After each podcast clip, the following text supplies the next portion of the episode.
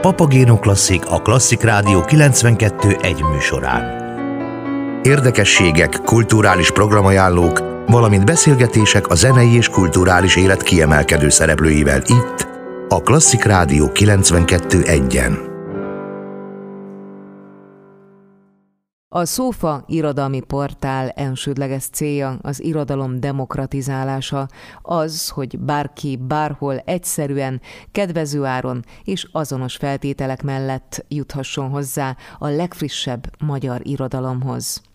A bruttó előfizetési díj egy hónapra 1250 forint, tehát egy folyóirat áráért kapnak az előfizetők minimum 5 folyóiratot, ráadásul megszűnik a keresgélés és az utána járás is. Az olvasó ott és akkor fér hozzá a lapokhoz, amikor szeretne.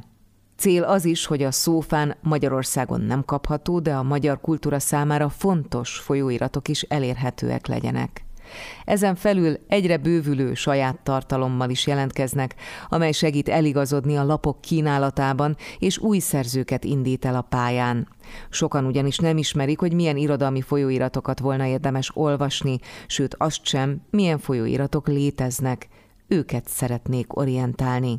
Ebben segít például a Szófa lap ajánlója, amelyben minden hónapban szemlézik a legfrissebb lapszámokat. A Szófa tehát nem csak üzleti vállalkozás, de küldetés is. Közös platformra hozni az alkotókat és az olvasókat. Mohácsi Árpád alapítót arról is kérdeztem, mi volt az alapötlet, amely életre hívta a szófát.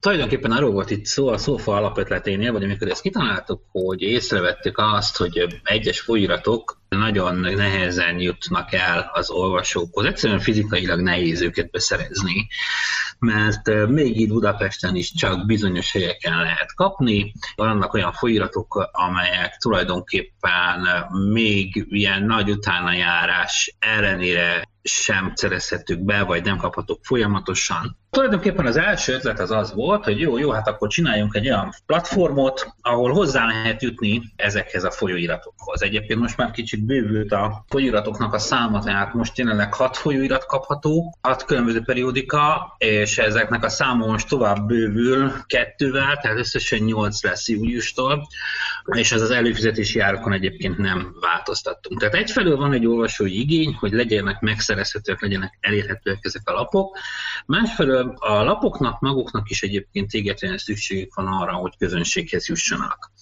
Mert hogy ezek olyan apró kis körök, amikben ők mozognak, internet megnövelte a lehetséges olvasóknak a számát, egyszerűen sokkal több emberhez lehet az interneten keresztül elérni, mint ahogy korábban mondjuk ezekkel a print vagy nyomtatott számokkal. A leges legfontosabb nekünk ez a demokratizálási szál volt, hogy eljuttassuk a folyiratokat, hogy legalább aki akarja olvasni őket, az hozzájusson. És akkor itt rögtön jött egy másik igény, hogy hát azért nagyon kevés olvasó ismeri ezeket a folyóiratokat, és nagyon kevés ember kezd el Budapesten a Látó című folyóirat után vadászni, pedig egyébként maga a folyóirat érdekes, és nagyon jó is volna olvasni rendszeresen. Rájöttünk arra, hogy föl kell építenünk egy olyan weboldalt, de hozzá csatlakozó Facebook oldalon, ami egy kicsit felhívja a figyelmet ezekre a folyóiratokra, kiemel belőlük egyes részleteket, Különböző programokat, eseményeket szervezünk. Most a járvány idején ezek elsősorban a Zoom-on zajlottak, és ugyan Facebook streamként voltak megtekinthetőek, illetve most is vannak még ilyen programjaink, tehát például most szombaton 4 órakor a Kovács András Ferenccel az éppen említett emlegetett látó szerkesztőjével, és ugye az egyik legjobb, legérdekesebb kortárs költővel fogunk beszélgetni a beszélgető szófa keretében. Tehát megpróbálunk közönség közösséget toborozni a folyóiratok számára is, mert most már felnőttek olyan nemzedékek, amelyeknek sokkal kevesebbet mond egy-egy ilyen irodalmi folyóirat, mint ahogyan ez régebben szokás volt. Tehát aztán Kukorelli Endre fogalmazta ezt meg, hogy régebben a, a magyar kultúra vagy a magyar irodalom kifejezetten folyóirat függő volt. És most a szófának köszönhetően talán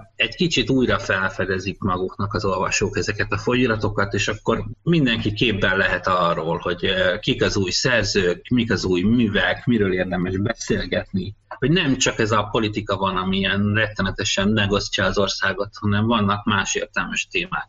Elindítottunk egy közösségi finanszírozási kampányt, mivel hogy a szófa tartalma ennyire a magyar kultúrához és a magyar nyelvhez kötődik, ezért egy olyan partnert kerestünk, amelyik Magyarországon magyar cégként foglalkozik közösségi finanszírozási kampányokkal, és itt találtuk meg a tőkeportált. Úgyhogy a tőkeportál.hu per szófa oldalon most is megtalálható a szófa kampánya. Én azt szeretném, hogyha volna egyfajta ilyen társadalmi felelősségvállalás az olvasókban, egyfajta elköteleződés az irodalom ügye iránt. Hogy ne várjunk mindent csak az állami támogatástól. Szükség van az olvasók közvetlen részvételére is az irodalom finanszírozásában, éppen azért, hogy a független gondolat, az önállóság megmaradhasson pont emiatt láttam nagy fantáziát a tőkeportálban. Ők voltak azok, akik egyfajta segítséget tudtak nyújtani abban, hogy ez a fajta demokratizálódás érvényesülni tudjon a finanszírozásban is. Szűcs Miklós festőművész volt szíves felajánlani a szófánál egy festményt. Ez a festmény megtekinthető a tőkeportál már említett szófa aloldalán, és azt kaphatja meg ezt a festményt, aki nagyobb összeggel támogatja a szófát. A pontos feltételek egyébként ezen a bizonyos oldalon le vannak írva. Mohácsi Árpáddal, a Szófa irodalmi portál alapítójával beszélgettem a szófa küldetéséről és a közösségi finanszírozási kampányról. Kedves hallgatóink, a mesék kerülnek a középpontba június 26-án, a mesék éjszakáján. Erről hallhatnak további érdekességeket a Papagéno Klasszik folytatásában.